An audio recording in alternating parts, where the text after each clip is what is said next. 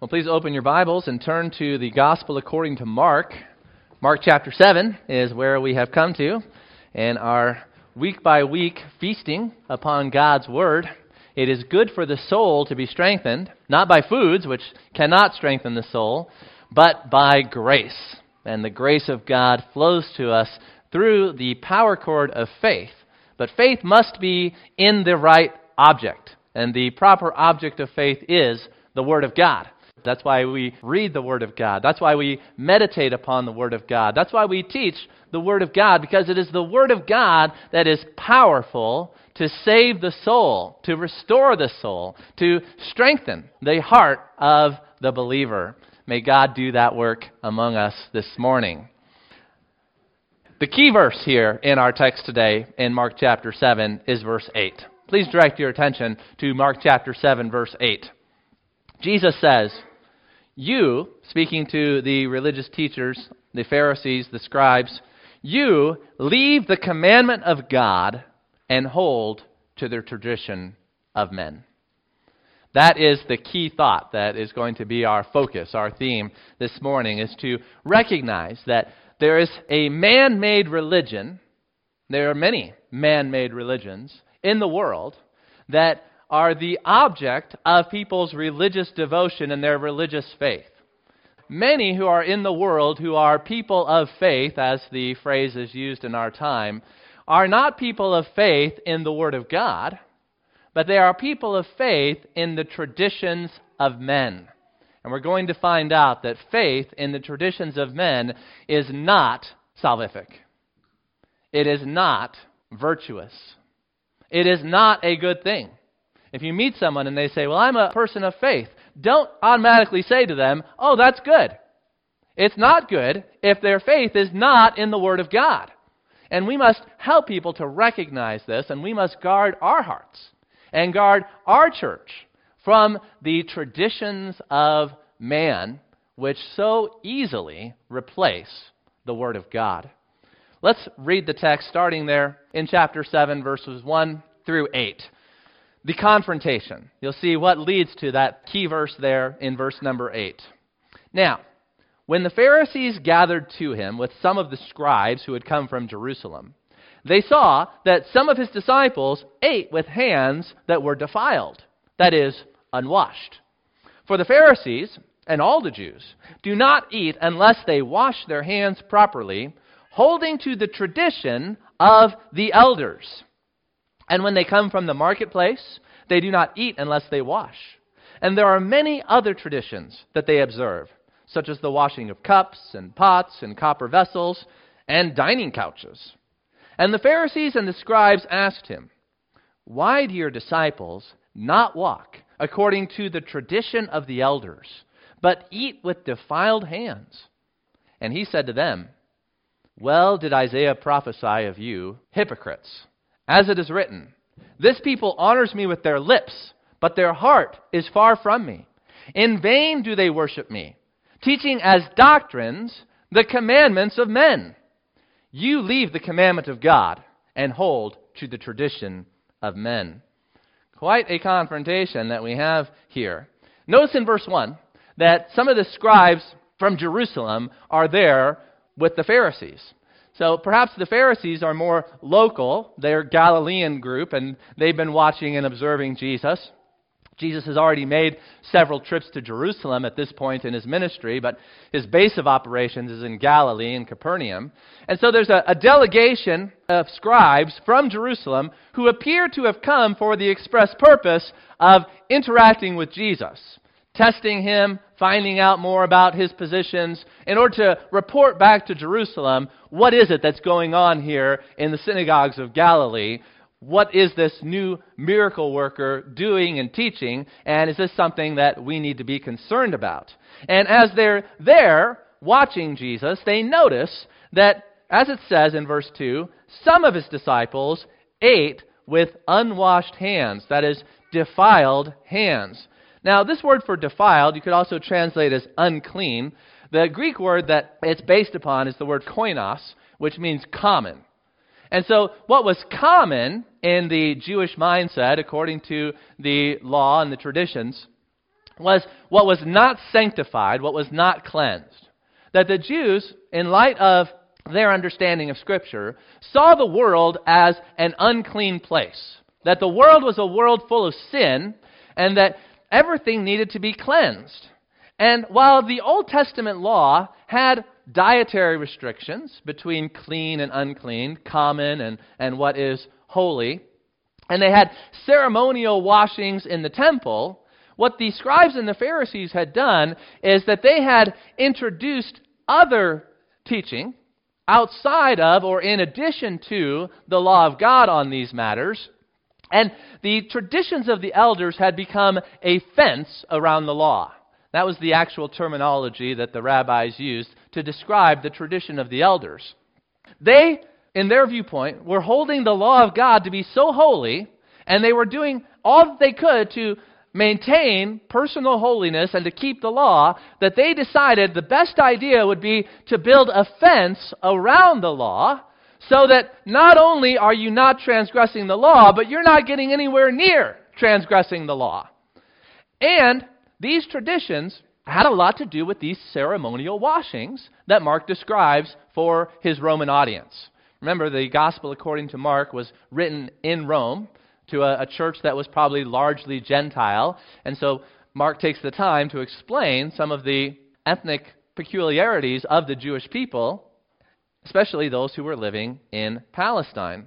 So they wash everything. They wash their hands. They wash what they bring from the marketplaces. He even mentions the dining couches, that they have a, a, special way of washing those, so that everything that is part of their diet is not only kosher according to the law, but is also washed and their hands are washed according to these traditions that have been handed down from their ancestors, the elders.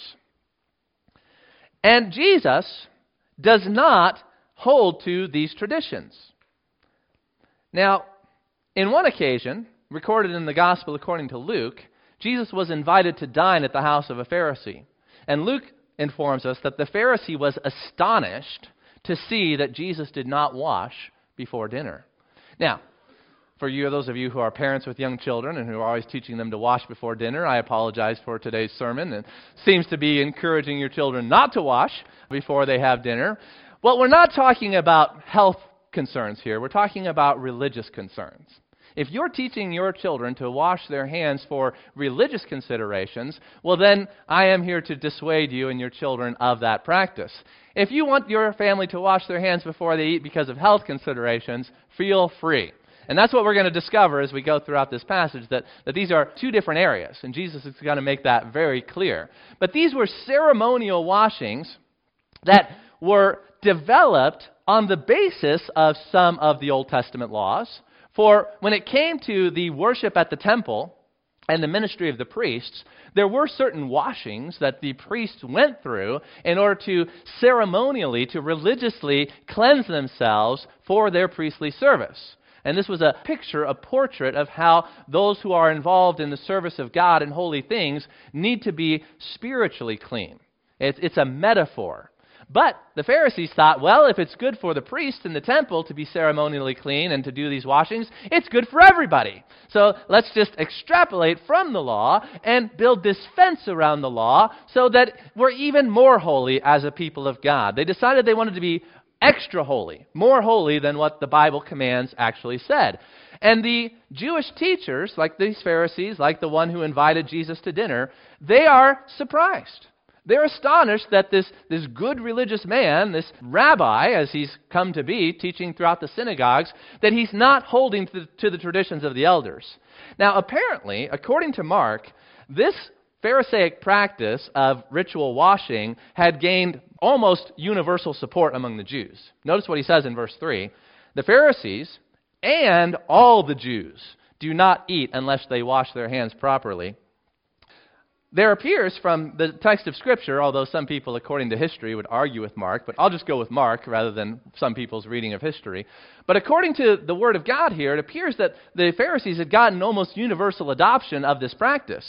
And they were probably pretty, pretty proud of that, pretty happy that we've gotten every observant Jew to follow these traditions of the elders. But if a prominent teacher comes along, you know, he's the new YouTube sensation. Everybody's talking about it. He's trending. And, and his disciples are not following the washings. Uh oh.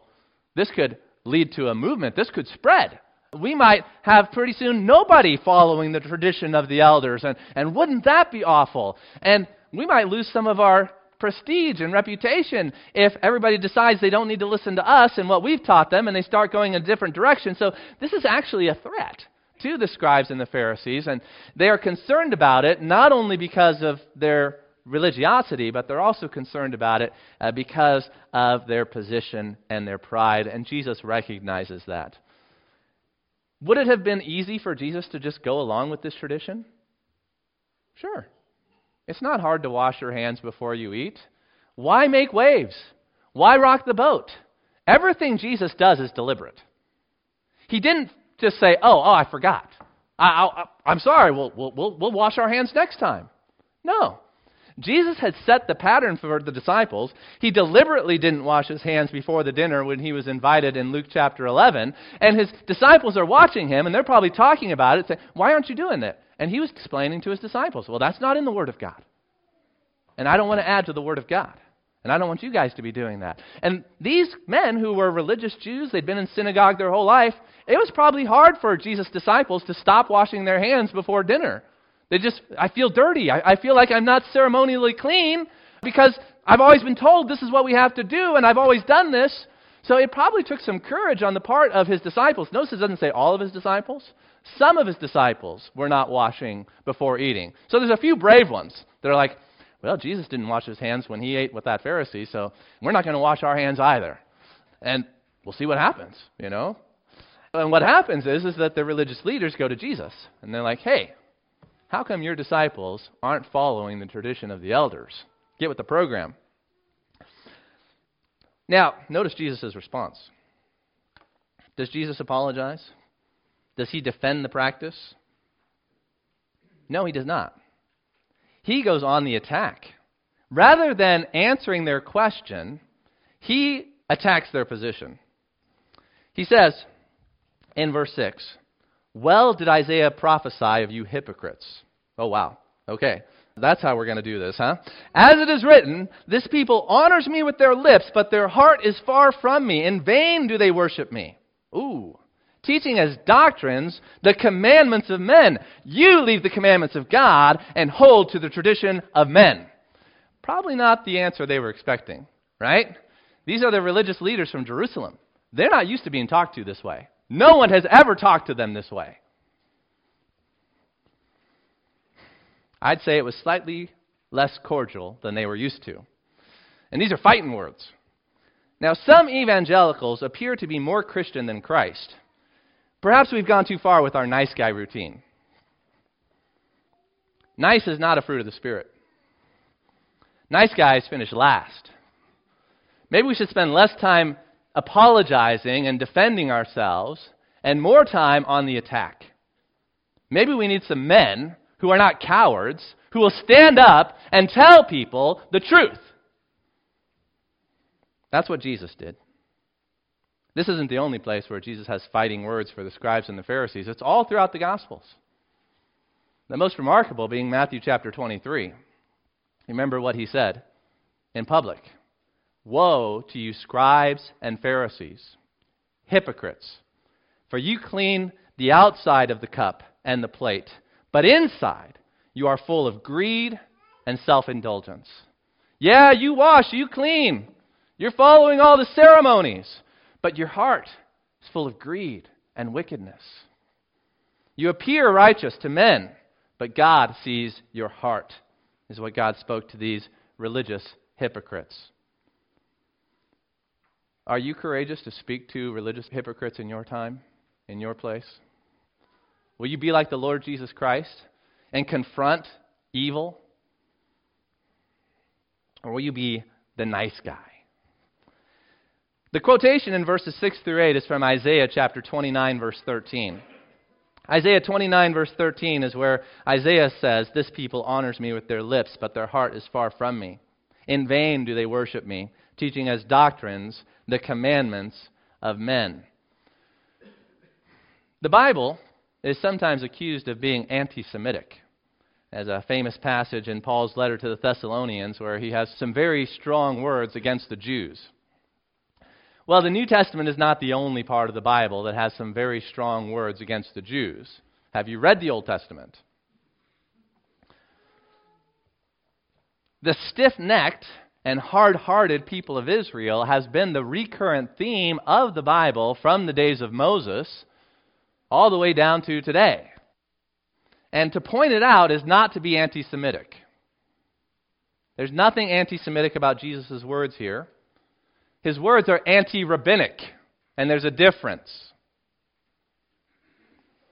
I can criticize Catholics without being anti Italian. I can criticize secular humanists without being anti American. Don't confuse the religion with the people. Jesus Christ can criticize these Jewish rabbis and have unlimited love in his heart for his Jewish brothers and sisters. And in fact, it is his love for the people of Israel that causes him to rebuke the rabbinic Judaism of his day. Just as the Christian missionary preaching in Italy today, it is his love for the people of Italy that causes him to cross the ocean, to learn the language, to travel the streets, to start the churches that are preaching the Word of God and not holding to the traditions of men. In verses 8 and 9, where Jesus accuses them of, correctly accuses them, of leaving the commandment of God and holding to the tradition of men, he repeats it. He says in verse 9, You have a fine way of rejecting the commandment of God in order to establish your tradition.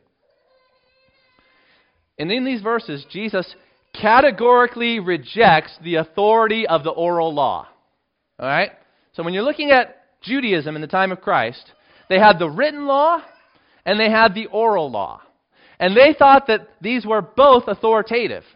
You've got to hold to the authority of the written word, but you also have to submit yourself to the authority of the oral law, the traditions of the elders. And Jesus says, Nope. The oral law has no authority.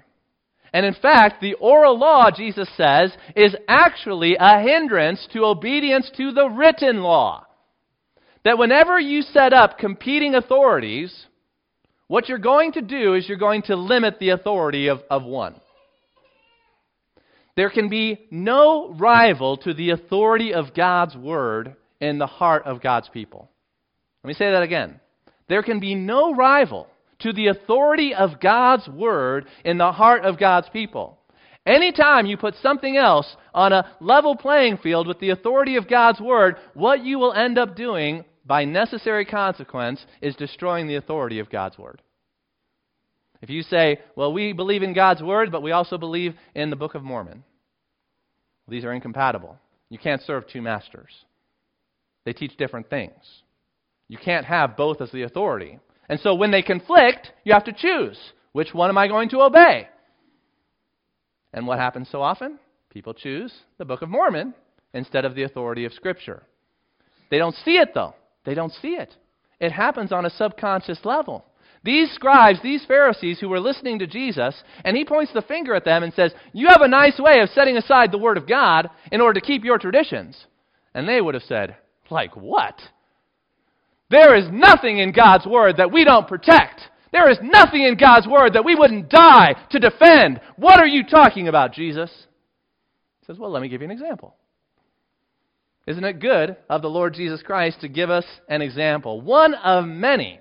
He could have written a whole book on the ways that God's Word was set aside by the traditions of the Jewish rabbis. But for our sake, for the sake of keeping the Bible within 9,000 pages. He gives us one. Let's see what it says. Mark chapter 7, verses 9 through 13. Sometimes the best defense is a good offense. Here we go. He said to them, You have a fine way of rejecting the commandment of God in order to establish your tradition. Them's fighting words. For Moses said, Honor your father and your mother and whoever reviles father or mother must surely die.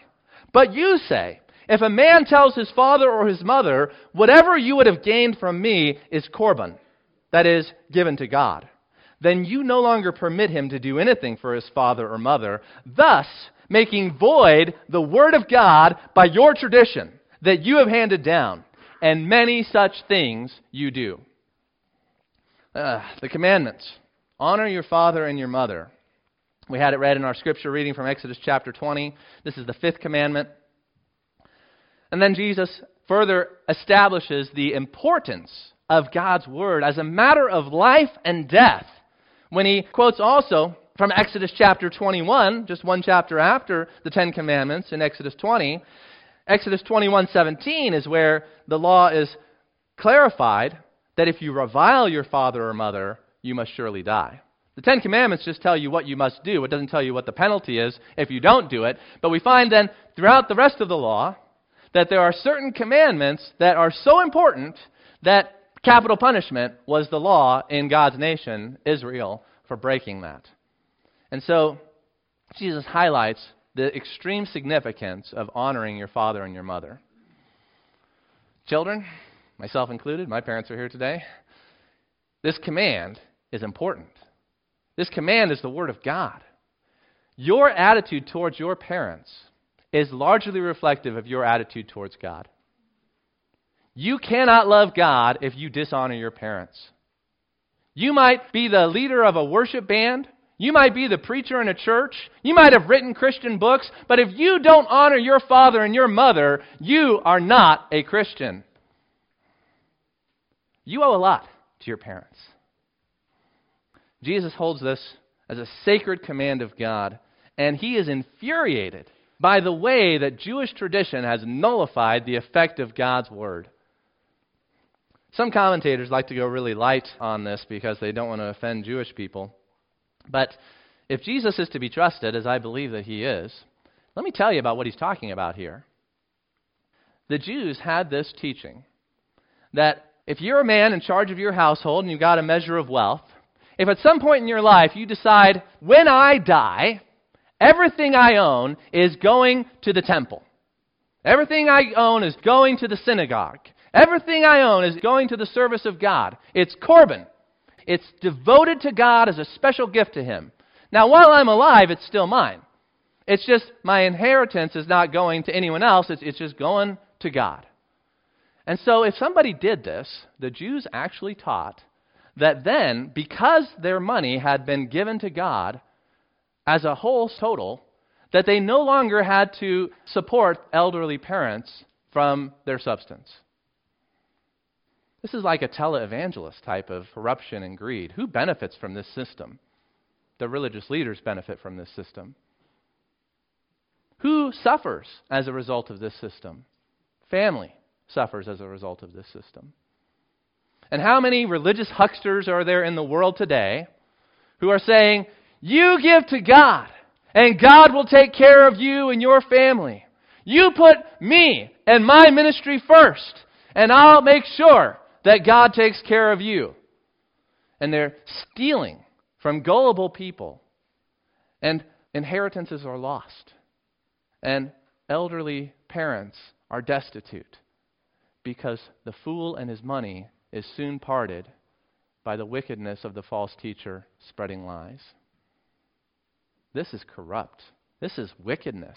This isn't just some misguided human tradition. This is greed. You Pharisees wash the outside of the cup, but inside you are full of greed, Jesus said.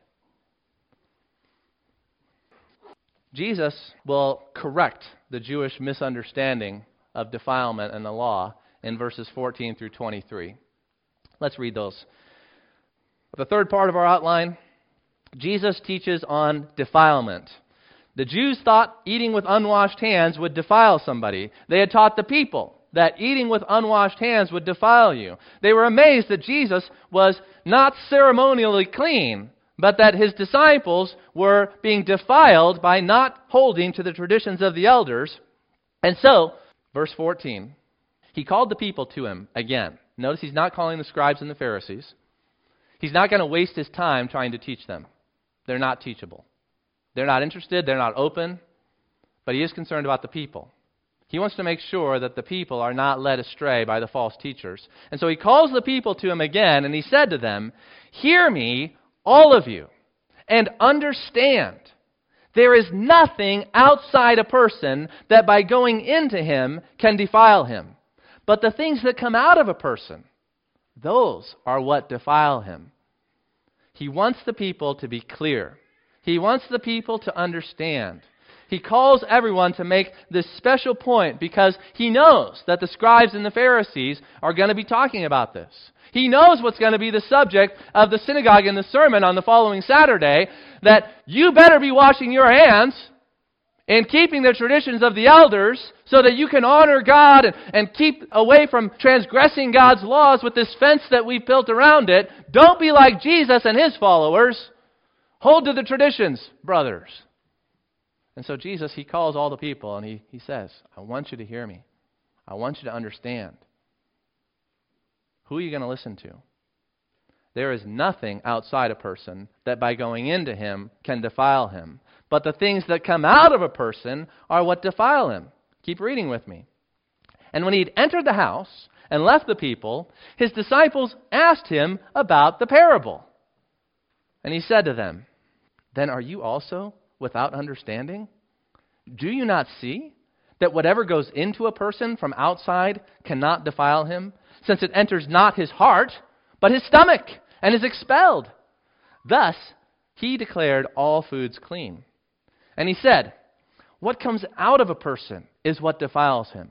For from within, out of the heart of man, come evil thoughts, sexual immorality theft, murder, adultery, coveting, wickedness, deceit, sensuality, envy, slander, pride, foolishness. All these evil things come from within, and they defile a person. What makes someone common? What makes someone unsanctified, unholy? It's not what goes in, it's what comes out. It's not what your hands touch, it's the sin that your heart commits and brings into action through your hands. The heart of the matter is always the matter of the heart. You can distinguish true religion from the commandments of men by this standard. Religion is always going to devolve into externalism. It's always going to focus on rituals. It's always going to focus on actions. It's always going to focus on sacramentalism. That it's by doing certain things or having certain things done to you that you receive grace. It is not. The only means of grace is faith in God's Word. The only means of grace is faith in God's Word.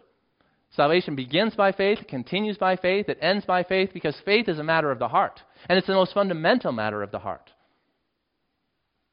If you trust God, you will be saved. If you don't trust God, you will be lost. That is the nature of God's work and God's salvation. Jesus categorically denies Judaism's view of ritual defilement. The Jews had thought, the Jews had taught that you could be defiled by touching certain things. And in fact, they got this idea from the Old Testament law, did they not? Does not the Old Testament law say that if you touch a dead body, you are defiled? Does not the Old Testament law say that if you touch a leper, you are defiled? Does not the Old Testament law have sacrifices and offerings for cleansing? There's a lot of teaching in the Old Testament on ritual cleanness. And here, Jesus sets it all aside. He says, No, you are not defiled by touching a dead body. You are not defiled by eating pork. You are not defiled by eating with unwashed hands. You're not defiled by having a skin disease. None of those things defile you, Jesus taught. You say, well, how does that work? Why did God say in the Old Testament that there were these defilements and that the Jews couldn't eat these things or they would be ceremonially unclean? And, and now Jesus is saying that all foods are clean. I thought that Jesus didn't come to abolish the law, but to fulfill it. I thought that Jesus said, that not one jot or tittle was going to pass away from the law until all was fulfilled. How can Jesus contradict what Moses wrote? Now we're going beyond the traditions. Now he's declaring all foods to be clean. That wasn't a tradition, that was law. You can read it in Leviticus chapter 11 and Leviticus chapter 17. That's God's Word. Jesus never said that the law and all of its ceremonies were going to be forever. He said it was all going to be fulfilled. And being fulfilled is not the same thing as lasting forever. Jesus and the new covenant, which was predicted in the Jewish scriptures by the prophets of God, the new covenant is new because it replaces the old covenant. And God had told us that He was going to replace the old covenant in the prophets Jeremiah and Ezekiel, as well as Isaiah.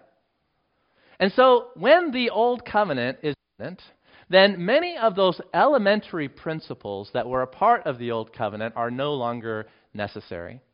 You know, when your kids are five years old, you have certain rules for them that you don't have for them when they're 15 years old. You say, Well, Dad, I thought you said bedtime was 8 o'clock. Well, you're older now. Bedtime is now 9 o'clock. Well, why are you contradicting yourself? Why are you changing the laws? Well, because times have changed. We're in a different situation.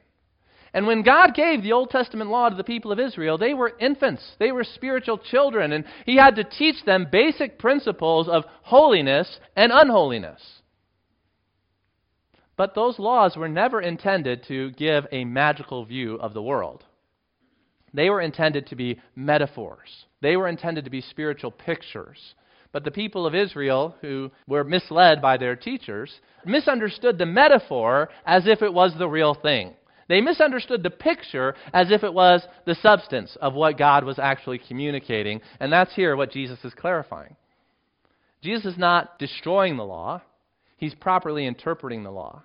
And he's letting them know that God never wanted you to think that just by eating pork, you were spiritually defiled. No, this was a practical consideration that was going to keep you as a nation ethnically distinct from the other nations so that you didn't participate in their pagan worship. It had a practical purpose, aside from the fact that it was an illustration of the difference between what is clean and unclean. They didn't understand the issue of the illustration. Now, I want to share with you also this verse from Matthew chapter 15. Matthew 15 is where we have the same account that Mark has here in chapter 7. It takes Matthew 15 chapters to get to where Mark gets in seven chapters. And Matthew includes this that was not included in the gospel according to Mark. He says, The disciples, they came to Jesus after their confrontation, Jesus' confrontation, and said, Do you know that the Pharisees were offended when they heard this saying? And I'm sure Jesus was scratching his head, going, Oh, yeah, I had no idea that uh, I said anything offensive. Thank you for letting me in on that. What's behind this question, do you know that they were offended, is do you know how much they were offended? Uh, do you really want to bring down this heat over this issue? Is kind of what they're implying with Jesus. And notice Jesus' answer. Again, he's, he's not really concerned about the heat. He said, Every plant that my heavenly Father has not planted will be rooted up. Let them alone. They are blind guides. And if the blind lead the blind, both will fall into a pit. He doesn't want the people to be following the blind guides. He doesn't hold out much hope for the blind guides, but he's holding out hope for the people, and he's teaching them, Hear me, all of you, and understand. There is nothing outside a person that by going into him can defile him. But the things that come out of a person are what defile him. But notice that the disciples, He's got hope for the people. He thinks his disciples understand what he's talking about, but they don't. The disciples later saying, Well, explain to us the parable. It wasn't a parable, guys. I was just speaking plainly. There's no hidden meaning, there's no secret truth here. What I said was what I meant. There's nothing that going into you can defile you. And the disciples are their mind is blown. They don't get it. And I know they don't get it because years later, God has to teach Peter this lesson again. We won't go there for time's sake, but Acts chapter 10 is a key chapter there in the book of Acts as the Jewish church learns the lessons that Jesus is talking about right here. And they're starting to understand that the old covenant has passed away and the new covenant has been inaugurated, that all foods are now clean. And so Peter is on his rooftop praying, he's having a sweet hour of prayer, and he has a vision from God, a revelation, because he's an apostle. Don't expect visions and revelations when you're having your sweet hour of prayer. You're not an apostle or a prophet. But Peter, he gets this vision where God brings down from heaven all of these unclean animals on a picnic blanket, right? And tells him to eat. And Peter says, By no means, Lord. No, not going to do it, God. For I have never eaten anything that is common or unclean. He thinks he's being tested. He thinks God is trying to see, do you love me? Are you faithful? Here's all this good food. Eat. And he says, oh, no, God, I love you. I'm not going to eat anything unclean. And uh, no, that's not the point, Peter. You're missing the point here again.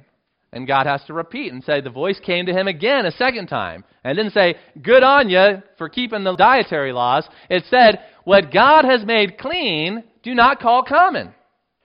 We're in a new age. Things have changed, Peter. You Jewish people are not supposed to be spiritual infants anymore.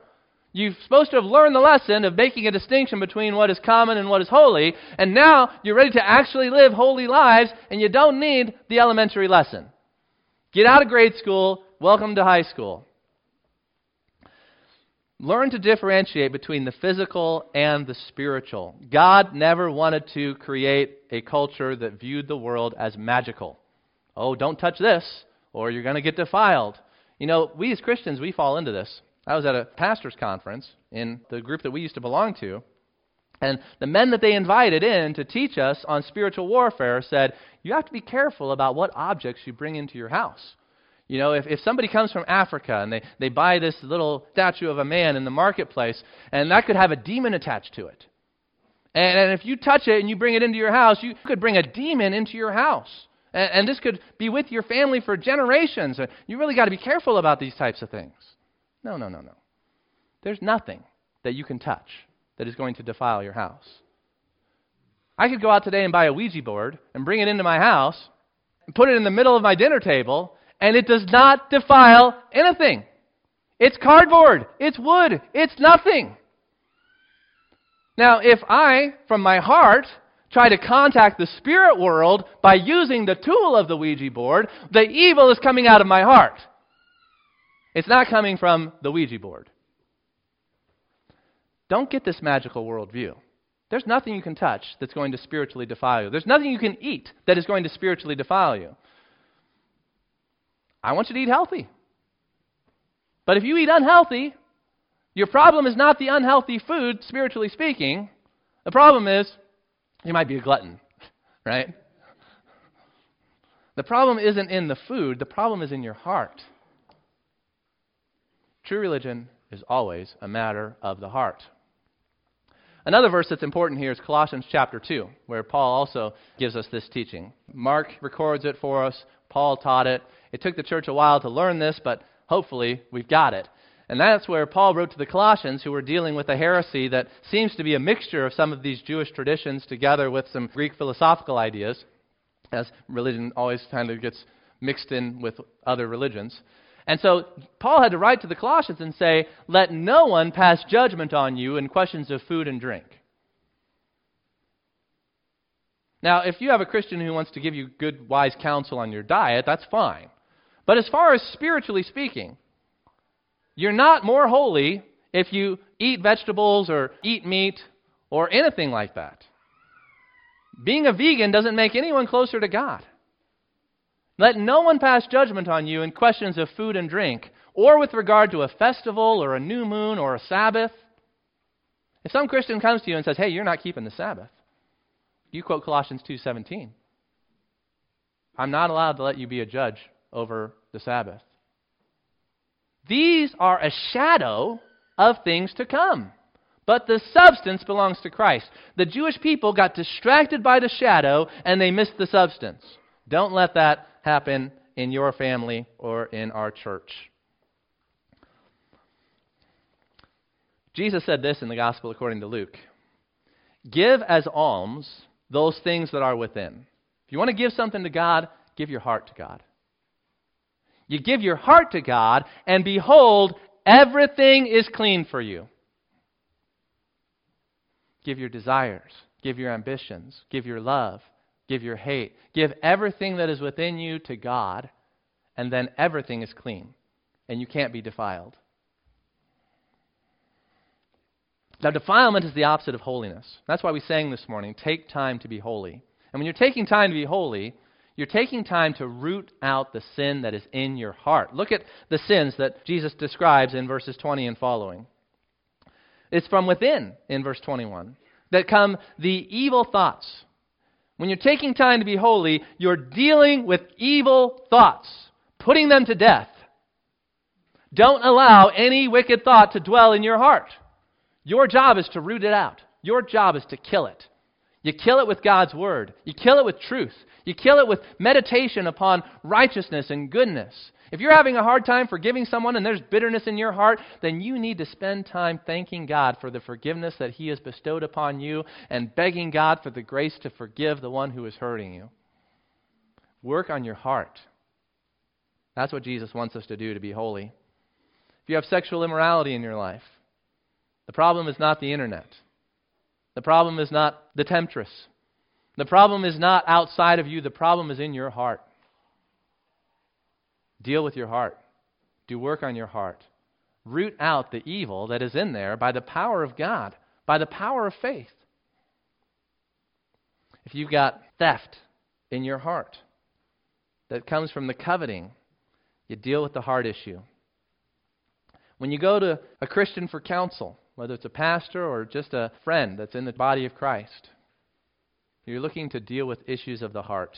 You're not saying, change my situation, change that person. You're saying, change my heart. That's true religion, is you changing your heart according to God's standards. God sees your heart, God knows your heart. He saw the heart of the scribes and the Pharisees, and he saw that it was full of wickedness. And he spoke the truth to them that they needed to hear, but they would not listen to. Now, in the minutes that we have left, I do want to clarify that it's possible to take this teaching that we're talking about today too far.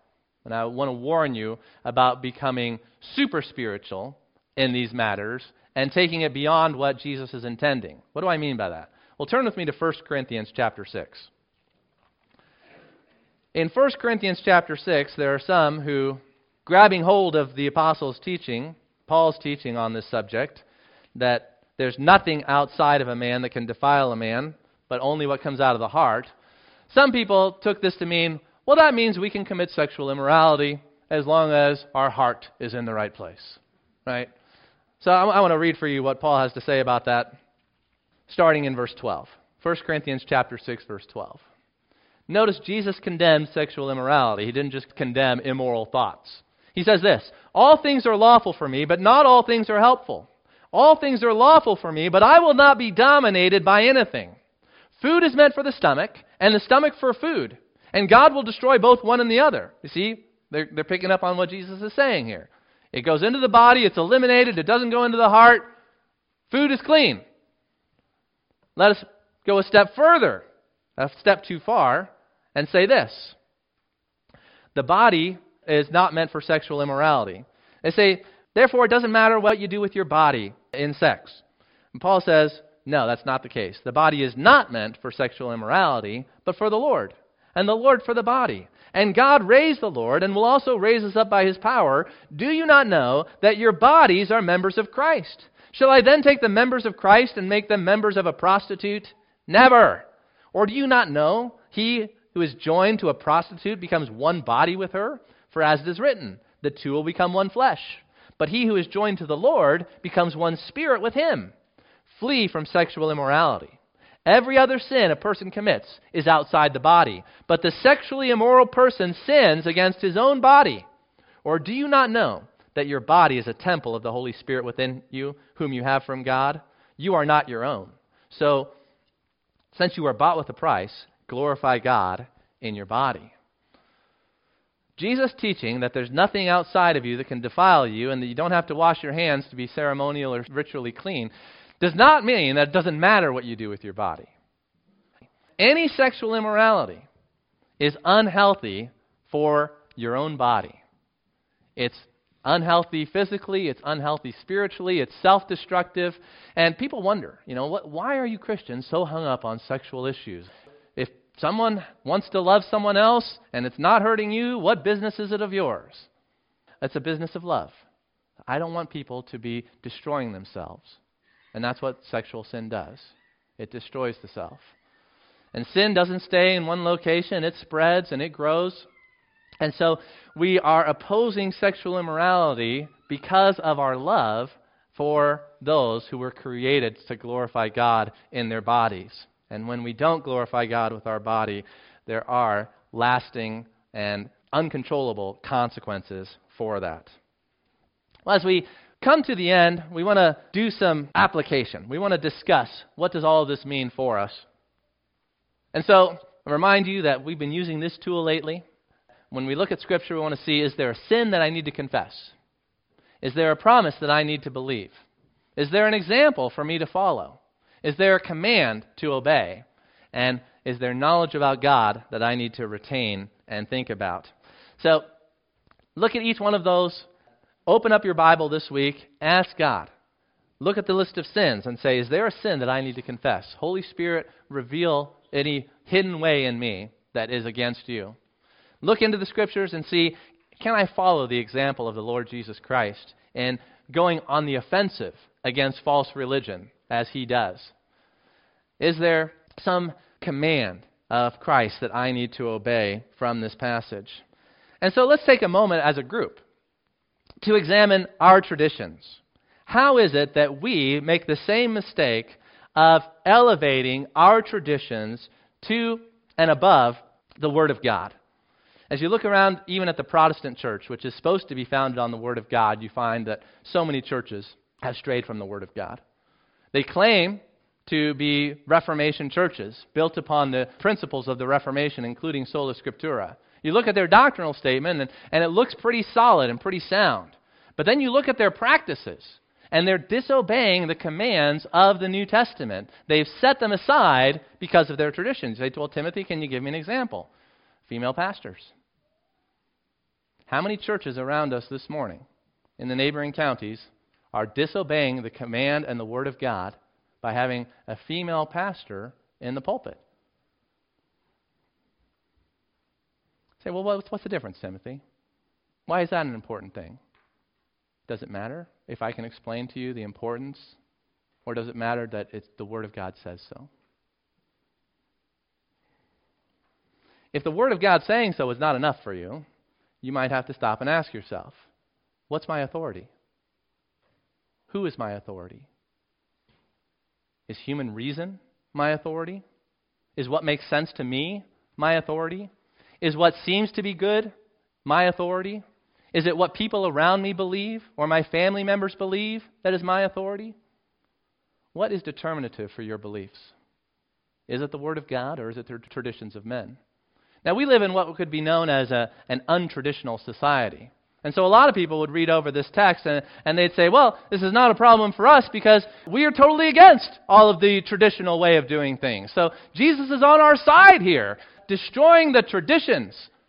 He's not destroying traditions, he's destroying traditions of men, man made religion versus that which comes from the Word of God. So easy for us to twist this, to get misunderstanding. And really, the word tradition just means what is handed down from one person to another. So I hand this over to you. It's a tradition.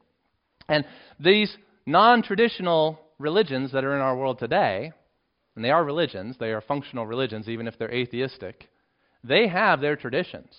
They have their sacred ideas that if you speak against or act against, they're going to say, hey, why aren't you keeping our traditions? Why don't you recycle? Do you want to destroy the planet? Are you some kind of evil capitalist? Not recycling your garbage? That's a tradition that is handed down. Now, am I against recycling? No, I'm not against recycling. I only bring it up as an example of the way that human tradition comes in and becomes more important to people than the Word of God. You can go to a church this morning with a female pastor that's disobeying the Word of God and hear a sermon about recycling. Where's the authority here? Who's in charge of the church? Human traditions. That's what's in charge of the church. That's just one example. There could be a list of examples where if you speak against human tradition, if you deliberately don't recycle in front of a humanist, an environmentalist, in order to get into a conversation about their need for God who is going to save this planet, then that might be a worthwhile sacrifice. I might be willing to add a little bit of trash to our landfill in order to have an opportunity to witness to someone. And that's what Jesus is doing here. He's deliberately breaking taboos, he's deliberately offending people in order to teach the truth, to be a proclaimer of the truth. Let us do that. Don't be afraid to be an iconoclast. Don't be afraid to break human tradition. If it's not in the Word of God, then don't let anybody be your judge according to it. But give what is within your heart to God and do everything out of love for God and do everything out of love for neighbor, and then you can do whatever you want. And it's right because your heart is right and your heart is bound to the Word of God. You're not bound by human tradition. You don't have to do what they say. All you have to do is what this says. That's it. You're free. But do you know the difference between God's command and your tradition? It's easy to point out other people's traditions. But what about you? What about your traditions? What would be offensive to you if we did it in church this morning that has nothing to do with God's command? If I came in next week and I had a drummer on stage and we were doing guitar riffs, rocking out, would you find a different church? Can you give me scripture on that? If our church started preaching 15 minute sermons, where in the Bible does it say preacher's got to go on for 45 minutes? Make my job a lot easier. Do you know the difference between tradition and the Word of God? It's important to be checking ourselves so that we don't become hypocrites. Honoring God with our lips, but having hearts that are far from Him. Don't think that it can't happen for you. It's a constant temptation. We have to guard our hearts carefully.